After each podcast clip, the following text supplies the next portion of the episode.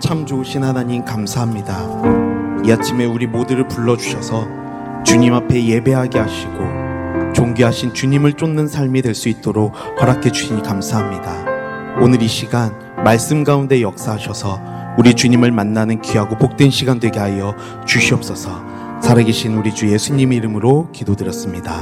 아멘. 할렐루야 좋은 아침입니다. 오늘 우리 함께 보실 말씀은 에베소서 4장 13절에서 16절까지의 말씀입니다. 에베소서 4장 13절에서 16절까지의 말씀 함께 보도록 하겠습니다. 오늘은 영적 성장의 모델이라는 제목으로 함께 말씀을 살펴보기 원하는데요. 제가 먼저 한 절 읽고 우리 성도님들 한 절씩 교독하며 읽으시겠습니다. 제가 먼저 읽겠습니다. 우리가 다 하나님의 아들을 믿는 것과 아는 일에 하나가 되어 온전한 사람을 이루어 그리스도의 장성한 분량이 충만한 데까지 이르리니 이는 우리가 이제부터 어린아이가 되지 아니하여 사람의 속임수와 간사한 유혹에 빠져 온갖 교훈의 풍조에 밀려 요동하지 않게 하려 함이라. 오직 사랑 안에서 참된 것을 하여 범사에 그에게까지 자랄지라. 그는 머리니 곧 그리스도라. 그에게서 온몸이 각 마디를 통하여 도움을 받음으로 연결되고 결합되어 각 지체의 분량대로 역사하여 그 몸을 자라게 하며 사랑 안에서 스스로 세우느니라. 우리는 지난 시간에 구원받은 성도들이 머리 대신 그리스도를 따라 서로 하나 되어 그리스도의 몸을 세워야 함을 배웠습니다. 그리고 이어서 오늘의 본문 말씀은 예수님의 몸된 교회가 하나됨에 그치지 않고 계속해서 그리스도의 사랑과 진리의 말씀 안에서 더욱 성장해야 함을 우리들에게 가르쳐 주고 있습니다. 먼저 우리 13절의 말씀을 다시 한번 읽도록 하겠습니다. 시작. 우리가 다 하나님의 아들을 믿는 것과 아는 일에 하나가 되어 온전한 사람을 이루어 그리스도의 장성한 분량이 충만한 데까지 이르리니. 사도 바울은 13절을 통해 그리스도의 은혜를 입은 교회가 서로 하나 되는 것에서 멈추지 말고 성장하려고 도전하고 있습니다. 그는 에베소 교회 안에 있는 전통 유대인 성도들과 이방인 출신 성도들이 서로 하나 되는 것으로 만족하라고 이야기하고 있지 않습니다. 오히려 더욱 온전한 사람이 되어 성장해야 할 것을 이야기하고 있는데 특히 본문은 성도와 교회가 성장해야 하는 목표를 분명하게 이야기하고 있습니다. 그것은 바로 방금 우리가 읽은 것과 같이 그리스도의 장성한 분량에 이르기까지 성장하는 것입니다. 다시 말해 완전하신 예수님을 모델 삼아 그분의 완전한 만큼 성장하라는 것이죠. 이것은 영적인 부분만을 이야기하는 것은 아닙니다. 실제 우리가 살아가는 세상 속에서 행실도 완전하신 예수님의 형상을 담기 위해 부단히 노력하라는 것이죠. 비록 때론 우리의 연약함이 그리스도의 장성한, 장성한 분량에까지 성장하는 것을 방해한다고 느껴질지라도 우리 신앙 성장의 목표와 기준을 높게 잡고 끊임없이 그리스도의 형상을 담기 위해 나아가는 저와 성도님들이 되시기를 주님의 이름으로 축원드립니다. 목표를 높게 잡고 기준을 높게 잡는다는 것은 참 중요합니다. 예컨대 단거리 달리기를 하는 육상 선수는요. 꼬린 지점을 실제보다 더 멀리 있다고 상상하고 달린다고 합니다. 그래야 달리는 도중에 속도가 미리 줄어드는 것을 방지할 수 있기 때문이죠. 또 한 가지 예를 들자면 아, 많은 분들이 연초가 되면 다이어트를 하겠다고 다짐을 많이 하신다고 합니다. 새해가 시작되면 새로운 마음으로 시작을 하겠다는 의도인 것 같은데요. 어쨌든 다이어트를 할 때 감량하고자 하는 목표가 중요합니다. 어, 경험해 보신 분들은 아시겠지만 체중 목표를 체중 감량 목표를 2kg로 삼는 것과 10kg로 삼는 것은 그 결과가 다를 수밖에 없죠. 성도가 비록 그리스도와 같이 완전해지는 것은 어려운 일이겠지만 예수님을 영적 성장의 모델로 삼고 거룩을 지키는 삶은 우리의 신앙이 크게 성숙해질 수 있도록 도움이 될 것입니다. 그리스도인이란 문자 그대로 그리스도를 닮아가는 사람들을 뜻합니다.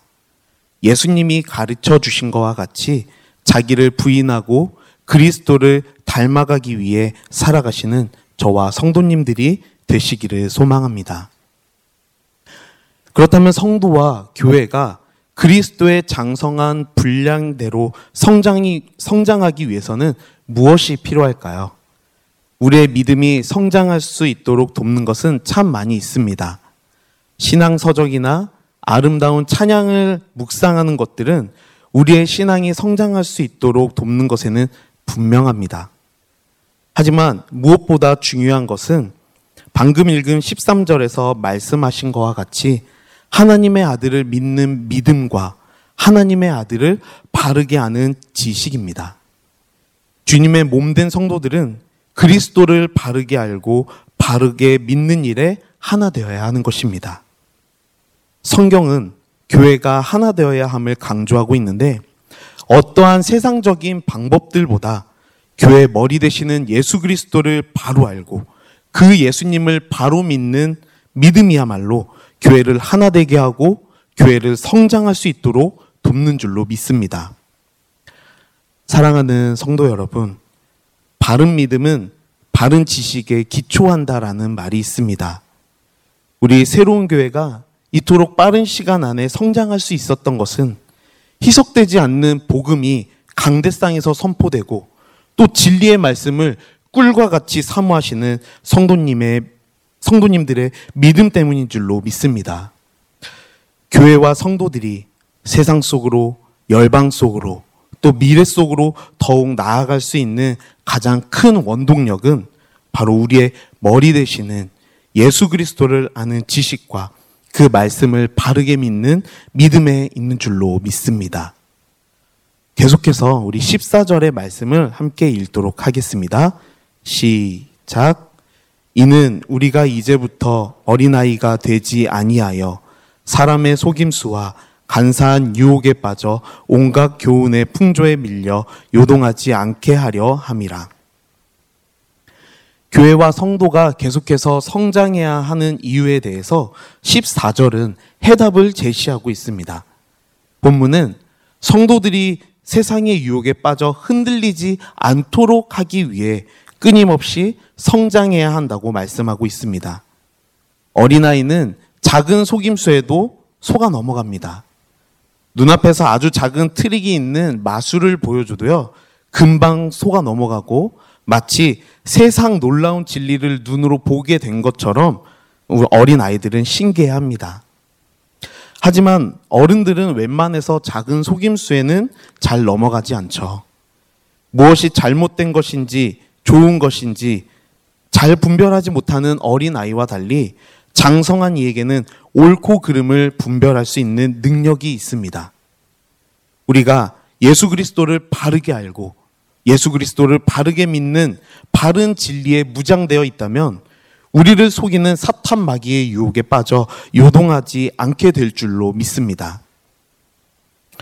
본문에서 하나님의 아들을 아는 것과 믿는 것으로 성장하는 성도는 요동하지 않는다라고 말씀하고 있습니다.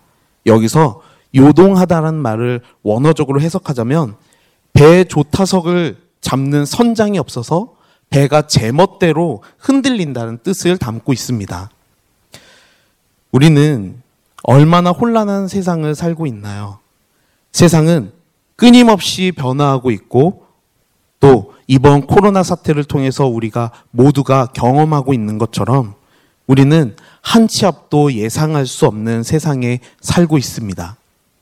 수많은 변화를 통해 수많은 옳고 그름의 기준들이 만들어져 끊임없이 우리를 혼란하게 만드는 이 세상에서 우리의 믿음이 예수 그리스도 안에서 바르게 잡혀 있지 않다면 무기력하게 파도 속에서 주인 없는 배와 같이 흔들릴 것입니다. 사랑하는 성도 여러분, 우리를 그리스도의 형상대로 성장하게 하는 복음의 진리를 더욱 사모하시는 저와 여러분들이 되시기를 간절히 축원합니다. 그런데 참된 진리를 사모할 때 중요한 것이 하나가 더 있습니다. 우리 15절의 말씀을 함께 읽도록 하겠습니다. 시작. 오직 사랑 안에서 참된 것을 하여 범사에 그에게까지 잘할지라. 그는 머리니 곧 그리스도라. 그것은 바로 사랑 안에서 성장해야 한다는 것입니다. 잘 알고 계시는 것과 같이 예수님이 가르쳐 주신 진리는 늘 사랑과 함께 선포되었습니다. 사랑이 없는 진리는 메마르고 진리가 없는 사랑은 그 깊이가 얕아서 오래가지 않는다라고 합니다. 우리의 믿음이 성장하는 가운데 사랑이 없다라고 느껴진다면 우리의 신앙을 다시 한번 점검해 봐야 할 것입니다. 내가 예수 그리스도를 아는 지식은 있으나 그 바탕에 예수님을 사랑하는 마음이 없다고 느껴진다면 주를 사랑하는 마음을 달라고 기도해야 하는 것입니다. 예수님이 우리들에게 가르쳐 주신 가장 위대한 것은 바로 사랑입니다. 우리 끝으로 16절의 말씀을 함께 읽어보겠습니다. 시작. 그에게서 온몸이 각 마디를 통하여 도움을 받음으로 연결되고 결합되어 각 지체의 분량대로 역사하여 그 몸을 자라게 하며 사랑 안에서 스스로 세우느니라. 그리스도의 몸된 교회와 성도가 성장하기 위해 가장 중요한 것은 예수 그리스도에게 연결되는 것입니다. 예수님은 교회와 성도의 머리가 되십니다.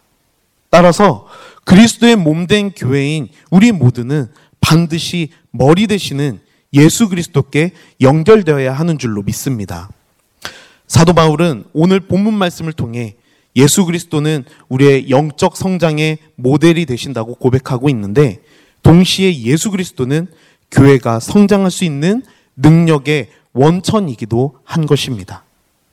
따라서 우리의 생명 되시는 예수님께 늘 연결되어 성장할 때 필요한 능력과 지혜를 그리스도께 받으시는 저와 모든 성도님들이 되시기를 소망합니다. 교회를 이루는 성도는 그 모습과 신앙의 깊이가 모두 조금씩은 다릅니다. 성도의 모습은 모두 다를지언정 머리 되시는 예수님께 연결되어 있는 우리 모든 지체는 마디 마디를 통해 함께 연결되고 결합되어 있는 공동체입니다. 그리고 몸을 구성하는 각각의 지체들은 그리스도께 공급받은 능력으로 자기 역할을 제대로 수행하며 동시에 교회가 함께 성장해 가는 것입니다. 아, 말씀을 맺고자 합니다. 예수 그리스도가 머리 되시는 몸된 교회와 성도는 예수님을 우리의 영적 성장의 모델로 삼아 끊임없이 그리스도의 형상을 담기 위해 성장해야 합니다. 사도 바울이 고린도후서 5장에서 그리스도의 사랑이 우리를 강건하셨다라고 고백하고 있습니다. 여기서 그리스도의 사랑이 우리를 강건하셨다라는 말은 마치 절벽이 나를 둘러싸고 있는 것과 같이 예수님의 사랑이 나를 둘러싸고 있어서 내가 옴짝달싹 못하고 있음을 고백하고 있는 것입니다. 사랑하는 성도 여러분, 오늘 하루도 예수님의 우리 우리들에게 그 사랑으로 강건하여 그리스도의 사랑으로 말미암아 오늘도 예수님의 형상을 닮아가며 한 발짝 더욱 성장하는 저와 우리 모든 성도 여러분들이 되시기를 소망합니다. 이 아침에 담비가 세상을 가득 덮고 있는 것과 같이 오늘 하루도 우리를 향한 예수 그리스도의 사랑이 저와 여러분들을 오늘 가득 덮어서 오늘도 주의 사랑 안에서 더욱 성장해가는 하루가 되시기를 소망합니다. 함께 기도하시겠습니다. 사랑하는 하나님 아버지 감사합니다. 오늘도 우리들에게 주의 말씀을 들려주시니 감사합니다. 하나밖에 없는 생명으로 우리를 구원하심으로 참된 사랑의 본을 보이신 예수님의 사랑을 닮아가는 저와 우리 모든 새로운 교회 성도님들이 되실 수 있도록 아버지 도와 주시옵소서. 모든 말씀 살아계신 우리 주 예수님 이름으로 기도드렸습니다.